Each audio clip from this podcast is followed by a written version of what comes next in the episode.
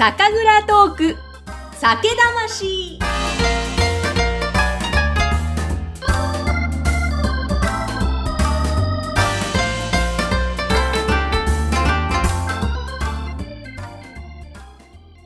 皆さんこんにちは。酒蔵ナビゲーターの山口智子です。えさて前回に引き続きましてえー日本酒の通販サイトつくつくを運営されていてそして日本酒の輸出事業も展開されている R ユニコーンインターナショナル株式会社高見博之さんに引き続きお話を伺っていきますよろしくお願いしよろますしくお願いします。いやーちょっと昼からクイクイ進みますねこのクレというお酒はい。くれと言われる。本当に、あの、またはい出ました。すみません しつこいようですけど、本当にこれ、やばいお酒ですね。ですね、はいはい。もうクイクイ飲んでしまう、本当に美味しい、いやいいですね。なんか飲んでるっていう感じがするこの。そうですね。やっぱり土佐、土佐のお酒という感じは出てますね。ねはい。であの高見さんのところでは他にもお酒いろんな種類扱ってらっしゃるわけですが、その通販サイトつくつくの方であの聞いてる方はね購入できるのでどんなものがあるのか、はいそのあたりのこだわり教えてそうくださいですね。はい。あまあ、あの、せっかくな機会なんでそうなんですけど、まあ、つくつくの中で今出してるところはですね、京都府の方では、えー谷口酒造様というところで、えー丹後地方にある、えー伏見ではないんですね。丹後地方の山の奥にあるっていうか、山の中にある非常に小さな酒蔵さんなんですけど、その谷口酒造様の、えー銘柄は若冲。伊藤若冲というあの、江戸時代の画家がいたと思うんですけど、その若冲の下の名前を取った、それが銘柄になってます。この若冲の今一番売れ筋は、あの、純米大吟醸の生原酒ですね。うわーこれはやばいですね。あの、私が最初飲んだ時の印象は、あの、競馬ファンよく知っているディープインパクト。もう、これ忘れられない、生涯忘れられないちょっと印象ですね。あの、あんまり日本酒飲んだ後にそういう感想は持ったことはないんですけど、ちょっとこう一種独特な個性のあるお酒です。ですから、クロート受けするかもしれませんが、まあちょっと苦手な方もいるかもしれません。あの、これは両極端になるかもしれませんが、ただ存在感のあるお酒で、今ちょっと都内の中でも、あの、 EXILE グループのえー焼き鳥屋が出てるんですけども、ええその鳥風というところで、実はこう採用されたお酒で、えーまああの、今後も多分その鳥風に行くと飲めるのかなっていうか、あの、珍しいお酒として、はいはい。まあそれが今、つくつくで出てます。へあとは、あ二つ目は、まあちょっと自流に乗らせていただきますと、NHK の大河ドラマ、うん今年見てらっしゃいますか、ブースさん。見てないですかねあ。ちらっと見ましたあの、まあまあ、あの、渋沢、渋沢栄一っていう方が、初めて、えー今回取り上げられて、まあ一万円札にえー将来なるんですけども、まああの、江戸時代末期の話、この渋沢栄一さんの出身の、えっ、と、埼玉県の深谷市にある酒蔵さんの丸山酒造さんの出している、まあ最高級のお酒の純米大吟醸。このあの、水潮月っていう、このお酒はですね、美味しかった飲みました、うんこの水潮月は、あのー今日飲んでいただいている、ぐっさん飲んでいただいている、このクレとはまたちょっとね、違うおそうで酒なんです。すうんね、あのーただですね、まあお酒は好き嫌い皆さんあってうん、好みがあると思うんですね。まあこういう土佐のお酒が好きだって方もいれば、ちょっともうちょっとこう、あの、スマートなというか、もうちょっとこう、スルッと飲めるお酒がいい。邪魔しない。もっとこう、食中酒の王道みたいな、そういうとこですね。丸いお酒です。で、あの、深谷は深谷ネギがありますね。うんだからこの深谷ネギと今、この丸山さんのお酒、深谷のお酒とのセットの商品も今つくつくで販売しているというところで、まあ、この丸山酒造さん、あの、非常に地味な小さな酒蔵さんかもしれませんけども、すごくあの、真面目に酒造りをされているということでは、ご推奨できる酒蔵さんですね。まあ、三つ目は、あの、き兵庫県に戻りますけど、これ実は去年の大河ドラマ、私別に NHK の回し物でも何でもないんですけど、あの、明智光秀を去年は、あの、一応主役にしてたんですけども、ええ。その明智光秀さんの福知山城のすぐそば、うん。比較的すぐそばで兵庫県のあの、丹波地方ですね。はい。丹波当時の、あの、いる蔵なんですけど、これ山名酒造さんっていう素晴らしい蔵があって、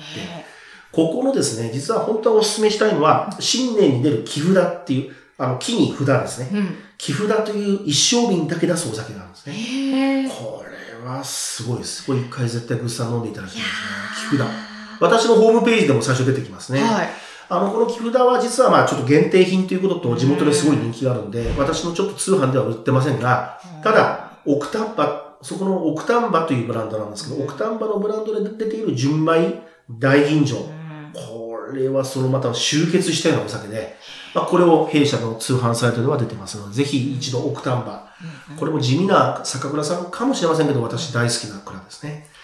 そしてあの、同じ、今日区で紹介してますけど、この高知県の中で、実はですね、これも本当に存在感があるというか、小さな酒蔵さんかもしれないんですけど、高知の空港、あの、土佐今、龍馬空港と言いましたかね、そこから車で15分ぐらいの場所にある、えー高木酒造ですね。これ実はあのさ、高木酒造っていうと山形県のあの14代の蔵が、ええまあ同じ名前なんですが、はいはいまあ全く隕石関係も特にないんですけども、高知県にある高木酒造さん、うん赤岡町でしたね。泥目祭りというのが有名な場所なんですけど、この赤岡町の蔵。これも本当に小さな蔵なんですよ。うんもう私何度も行かせていただきます。でも、ここの先代の蔵元、今の蔵元、うん本当に酒マニアというかですね、酒の分析をこう、グラフで説明してくれるというか、理系、理系的なアプローチでですね、わかりやすく酒の特徴を説明してくれるからで、そこの豊の梅、うん。えっ、と、豊臣秀吉の豊かという字に、能力の能に梅で豊の梅。このブランドの純米大吟醸の竜層、竜ですね。ドラゴンの竜。竜はい。に、あと奏でる。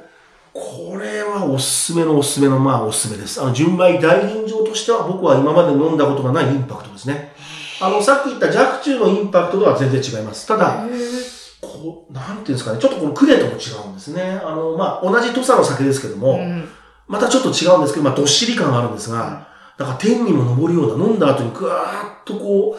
う、うんなんかこう、本当にこう飲んでよかったっていうお酒が、まあ、竜層。この4つ、今、あの、弊社のつくつくでは、特に一押しでは、あの、販売させていただいてます。もっと他にもたくさんありますけども、はい。ちょっともう、皆さんいかがですかこれ今話を聞いてるだけでもう本当に、高見さんってこう、もう全身、細胞全部で話されてるような日本酒を話されてる。もう本当にお好きなんだなというのと、もう情熱も愛がこもってるなっていう感じがするんですが、これあの、その、蔵、どこと取引するかとか、セレクトするかとか、その辺のこだわりっていうのはどんな風なあの、まず、やっぱり、蔵、酒蔵様に失礼に当たらないようにですね、うんまず、きちっと自分で試飲をさせていただく。うん当たり前ですけど、試飲をさせていただいて自分のやはり、まあ、好き嫌いはそれぞれあるんで、好みの範疇に入るか、やっぱり惚れ込めるかどうかっていうのは、まず、これ一つの大きな最初のスクリーニングになると思いますね。はい。これがないとやっぱり情熱が入っていかない。ですから、銘柄だけ良くても、とか、他の人からいいよって言ってても、やっぱり自分自身がやっぱりこう、惚れ込めない限りは、やっぱり自分で自信を持って売れないと思ってますんで、いろいろ紹介いただいても、やっぱりそこはきちっと、そこはまずし自分のし、まあ、この拙い下ですけども、この下で確認してうん、本当にこれが売っていけるかどうかうん、自分で本当に惚れ込めるかどうか、というところをまず最初に見極めさせていただいてます。なるほど。え、その、今、いくつか契約している蔵、やっぱり、その、なこの前おっしゃってたのは、その、そんなに手広く広げないで、ちゃんとはい、ここっていうところを狭く深くやっていくという方針なんですか？そうですね、あの、アールユニコインターナショナルという会社は、私一人でやってるような会社でございますに従ってですね、やりたくても、そんなにこう、えー手広くやりすぎてですね、結局、坂村様との関係が、まあ、希薄になってしまうことはやっぱりこれ懸念しなきゃいけないなと思ってますので、やっぱりあの、ある程度絞って、うん。えーまずあの、きちっとアメリカの輸出を成功させるべく、ん。まずはやっぱり関係の進化をあ求めて、はい。やっぱりコミュニケーション、今ちょっとなかなか行くことはできないんですけども、常日頃、まあ、通販取引でもお取引があるんで、まあ、必ずこう、まあ、メールでも何でもコミュニケーションは頻繁に取るようにはしてます。ですけど、まあ、今一応15ぐらい、えーアメリカ輸出に控えた15ぐらいの酒蔵さんが一応、まあ、あの、メンバーとしてはいるんですけども、まあ、まだまだこれから、あの、増えていく可能性もありますけども、まあ、やっぱりこう、あまりこう、手広くやるだけで、数だけあればいいっていうものではないので、やっぱりこう、酒蔵さんとの関係をやっぱり深くしていきたいと思ってます。えーそうなんですね。えー、でもその中で、この会社として、はい。イベントですとか、そういったこともやっていくそうですね。コロナ時代で去年4回ほど実は日本酒の会をやらせていただきました。えっ、と、今ご紹介した一押しのお酒の蔵になりますかね。そこを取り上げた、あの、4回の会をやらせていただきまして、まあ、それぞれ、まあ、オンラインと、あと会場のオンサイトの、あの、こあーハイブリッド方式というんですかね。やらせていただいて、私が時には酒蔵に入って、蔵元と一緒に蔵元のそのオンラインの酒蔵ツアーとかいうのを、まあ一緒に案内させていただいたりということで、まあ3曲、あの、オンラインの人から入れれば、蔵元、オンライン、それからオンサイトの会場の方と3曲中継みたいな感じで、2時間から3時間ぐらいの。えで、途中ジャズ演奏を入れたり、えあとはそのちょっと花文字関係のちょっと私の知り合いの方のうんライブショーとかですね。あの、ラベル、日本酒のこのラベルを花文字にしてもらうとかですねえ。花文字はい。あの、私のちょっとえ知人がそねの花文字書道家としていたんでうん、頼みましてうん、ライブで、オンラインで入っていただいてう、ん。ご自宅から、例えばクレイだったらクレイのあれをこう思い描いてのその花、花文字ですね。花をアレンジした文字で。まあ中国発祥のものなんですけど、それちょっとあの和風にアレンジした形の、そういったライブショーを30分入れたり、うん。まあ、なるべく飽きないように、あの、まあ、オンラインの方も多いんで、でまあ、やっぱオンサイトは5種類ぐらいの酒飲めるんですけど、はい。オンラインの方はやっぱりこう限定の1種類か2種類しか飲めないので、なるべくオンラインの方にも飽きが来ないような、そういうちょっとまあ、イベント作りということには一応不信したんですけども、まあ、今年まだちょっと、こういう状況下ですんで、うん。6月以降ですかね、うんうんまあ、少しずつ1ヶ月から1ヶ月半おきに必ず開催していくということで今準備中です。えー本当にイベントを思い切りできるようになってほしいですね。そうですね、もう、やっぱりイベントがなかなか厳しいですからね。とえでもそのですね、去年3月に会社を起業されて、はい。日本酒の事業も展開されていく中で、いかがですか？こう実際に仕事としてそうやって進まれる中で、こうやる前とやりながら今やってる最中と何か日本酒業界、日本酒のことに関して新たな発見とかそういうのって感じたことありますか、やっぱりあの、倉本さんの苦労というか、特に今直面している販売状況を踏まえてですね、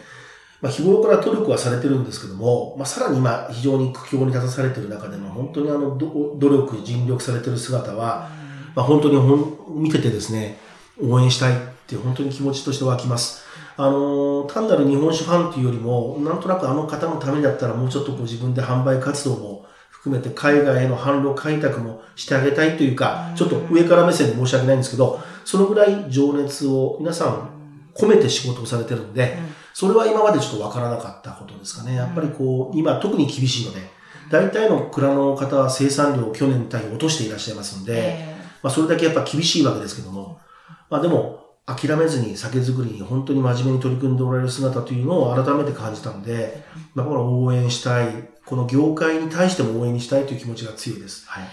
でも本当に、なんでしょう。蔵の方の話を聞くと、本当に応援したいっていう気持ちはいがとても湧いてきますよね。はい。あの、やっぱそれだけ気持ちを込めて、うんあの、真心を込めて酒造りにして、をしてるということを見見てしまいますと、うんやっぱりこう、人間としてはですね、私のようにやっぱ情にこう、やっぱり訴えられると、これはやっぱりという感じになりますよね。それだけ真剣にやっておられるということの姿は素晴らしいと思いますし、うんぜひそういう酒蔵さんが、あの、まあ、なくならないようにですね、なるべくこのいい酒蔵さんをずっと残していけるように、やっぱり海外販路開拓っていうのはすごく重要な部分だと思ってます。はい。本当ですね。コロナが明けたらもう一気にそちらの方をそうですね。展はい開していけるといいですよね。い、やーでも、なんですかね、この蔵の方がやっぱりもちろん魂込めて作っているのと、あと日本のその土地のお米、はいお水、気候風土で作り上げるからなんでしょうけど、なんでこう人をこんなにも日本酒って魅了するんですかね？やっぱり、あれですかね、あのー まあ、端的に言うと日本酒ってアルコール度数が他のお酒に比べると高いんですよね。えですから同じ量飲んでても絶対酔っ払います。えうん。したがって、あの、日本酒が悪酔いするお酒では決してないっていうことが一つと、でも、やっぱりふくよかな甘さがありますよね。あの、皆さん辛口とか甘口ってよく言われますけど、日本酒ってベースは僕は甘いと思ってます。あの、お米の甘さですよね。最終的に出てくるのは。あと、常温になればなるほど甘くなっていきます。この甘さが、べったりした甘さなのか、あの、お米を食べてる感覚の甘さなのかによって、まあ、やっぱり私好き嫌い出てくると思うんですけど、それがやっぱりあの、日本酒って、やっぱり日本人は特に一応米を主食にしてきた民族ではあったわけですから、やっぱりこう、自然と馴染みがある。で、アメリカ人の方に聞いたら、やっぱり日本酒って長く時間飲めるよねっていうことでは、ワインはあのデザート種に変えないと、は長く飲めないんですけど、これ同じ種類でも夜通し飲めるとさっき言いましたクレですけど、えこれ別に温度がどんどん下がっていって、普通に常温になっていくと今度は普通にデザート酒のような感じになります。ですから、日本酒って不思議な魔力を持ったね、温度が違って、また顔が変わるお酒。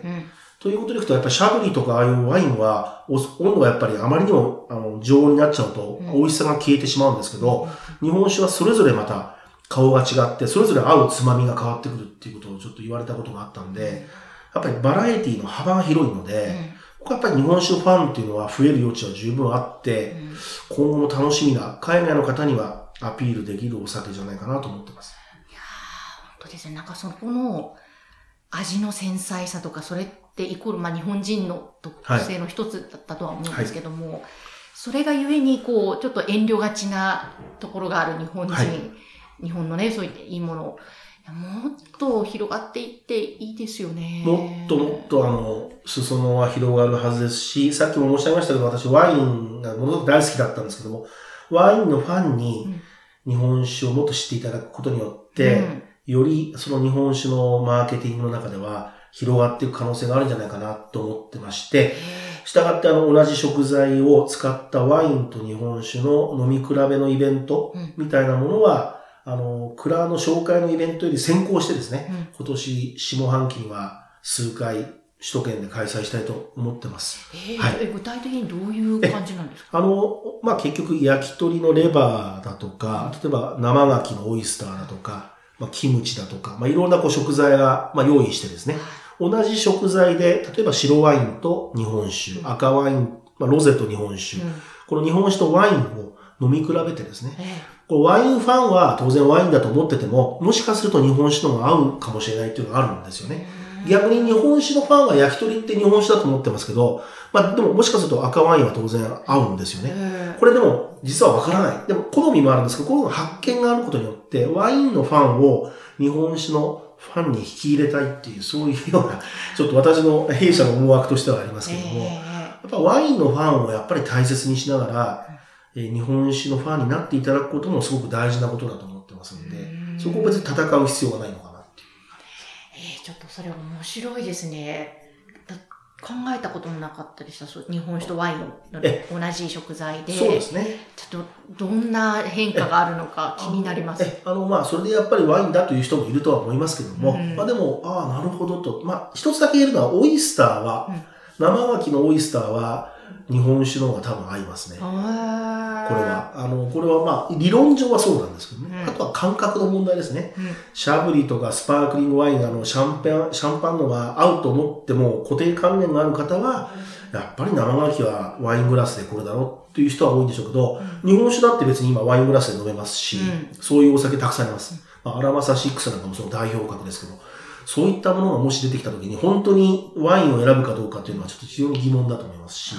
そういう宣伝実はアメリカでしてないですよね。ええ日本の業者の方はあまり。なので、生牡蠣は、そういう生臭さを消す効果が麹にはあるので、したがって、あの、間違いなく理論上は勝つんですけど、はい。やっぱりイメージがやっぱワインだと思ってる方がアメリカ人の方多いんで、うん。これ僕はあのアメリカ行った時に今後、ぜひくあの突き崩したいシェアなんですよね。いやー、ちょっと、まだまだなんか日本酒できることっていっぱいありますね。たくさんあると思いますね。あはい。もう、無限の可能性を持ったお酒だと思います。うんうんうんはい。あ本当ですよね。だから、もう、蔵の方も頑張ってほしいですし、販売する、その高見さんのようなは方々も頑張ってほしいなと思うんですけども、はい。あの、この番組ですね、はい。まあ、酒蔵トーク酒魂がありまして、倉本さんにゲストに来ていただくときって、あの、あなたにとって酒魂って何ですかっていう質問をしてるんですけど、はい。高見さんにもちょっと伺ってみたい。高見さんにとっての酒魂って何ですか？そうですね。えー、まあ、個々の蔵であれば、個々の蔵の伝伝統とか歴史があると思いますが、やっぱり僕はあの、ちょっとトータルで業者の立場で言えば、和文化の、歴史ある伝統ある和文化の、その、長い間作り上げてきた文化を、一つのその商品として、日本酒として、それを強く地元の人に訴える力、うんそれ僕は酒魂だと思ってます。だから地酒っていうのが僕大好きな言葉で、うんそっからそれを海外に広げていく役割は私どものようなこういう役割を持った人間がやるべきであって、最初から海外向けの酒をもう作るということを決めて、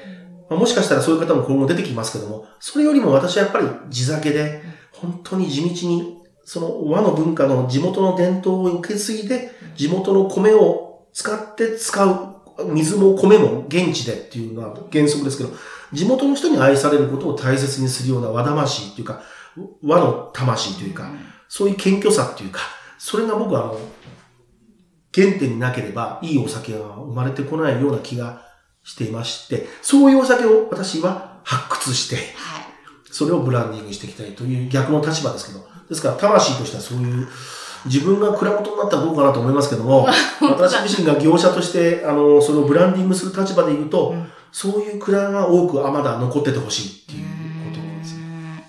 うんやっぱりわ、これだっていう日本酒に出会った時は、はい。どんな感じですか？いや、もうね、えー、なんていうんですかね、あの、もう50過ぎたおっさんですけど、まあね、あの、本当に飛び上がる、なんかもう、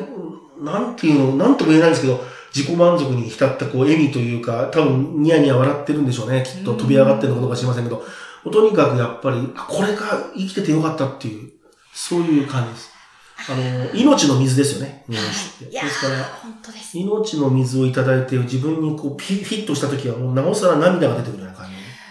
かすごいわかります。そうなんですよね。うん確かに命の水ですね。だから、わこぼしても私飲みますんでね。本当これ、これだっていうのに出会って、で、はいあ、この人だっていう方はに出会うと、もうなんか、魂の底からというか細胞の奥底から喜びが湧き出てくるような感覚があるんですよねあ。の、そういう魅力を持ったお酒ですね、日本酒は。ですよね。はい。だから、すごく根強いファンがいらっしゃって、います。やっぱりこれだけまだまだ蔵がね、減ってるとはいえ、はい愛されてるんじはいゃないかなと思いますね。なくなることはないと思います。ねえーちょっと高見さん、これからその、まあ、たくさんやりたいことあると思うんですよ。はい高見さんの日本酒に関しての夢って何ですか？最後に伺いたいんです。えー、ワインに負けない世界酒の地位を確立することですね。私がまあ、ちょっと今の年から行くとなかなかその、えー育成を見極めることは多分難しいと思いますけど、私の受け継いだ世代の方々が、まあ、200年後、300年後ぐらいに、えーいやいや日本酒だろうと。ねフランス料理店で、三つ星のフランス料理店でパリでえ。、うん一番上に乗っかってるのが日本酒っていう時代が多分来ると思いますうね。そういう、自然にそういうことが起きる、うんそういう時代にあってほしい。それがやっぱ日本の文化が世界に本当に浸透した証なんで、生まれ変わってくるとしたら300年後ぐらいに、あの、フランス人で生まれ日本酒大好きなフランス人。で生まれ変わってくるかもしれませんけど、あの、はい。あの、フランス語変なの喋ってるかもしれませんが、あの、でも、そうありたい。それ見てみたい。いやー、見てみたい。私もじゃあ生まれ変わります。見てみたい300年後、フランス人見てみたいで。すね。見てみたいですね。あの、あの、世界各国で日本酒が溢れ返ってるっていうのを見てみたいです見ね。てみたい。だから、なんか、今、まあ私はこうやって伝え手として、いろいろな方の声を届けたいという思いでやっていますが、高見さんはその日本酒を、まず日本国内、そして世界に、何か、これがまた次世代に着実につながっていくといいですよね。もうぜひ、これ、私なんかもビビたる努力にしか過ぎないんですけど、いろんな方がやっておられますけど、うん。そういったものがちゃんと次世代、次世代、その次の世代にもつながって、やっぱりこう、いずれそういう日本酒がもう少しこう、あ存在感がより高まった状態で、いろんな食中酒としての王としてですね、もう世界の料理の全てに合う料理と、あの、お酒として訴えられることができたら、まあ、天国から眺めてても嬉しいというかね、ですえーね。そういう感じがします。いやはいー、天国からじゃ、いや、生まれ変わって、はい。フランス人になって。だって、前世の記憶も持ちながら。はい。ねえ、はいい、やーもう本当にちょっとぜひこれからも何かね一緒にコラボもしながら日本集会盛り上げていけたらいいなと思うので、よろしくお願いします。はい。えーということで前半後半にわたってたっぷり熱い熱いお話、えー、くれというこのお酒とともに伺ってまいりました。R ユニコーンインターナショナル株式会社の高見博之さんでした。ありがとうございました。どうもありがとうございました。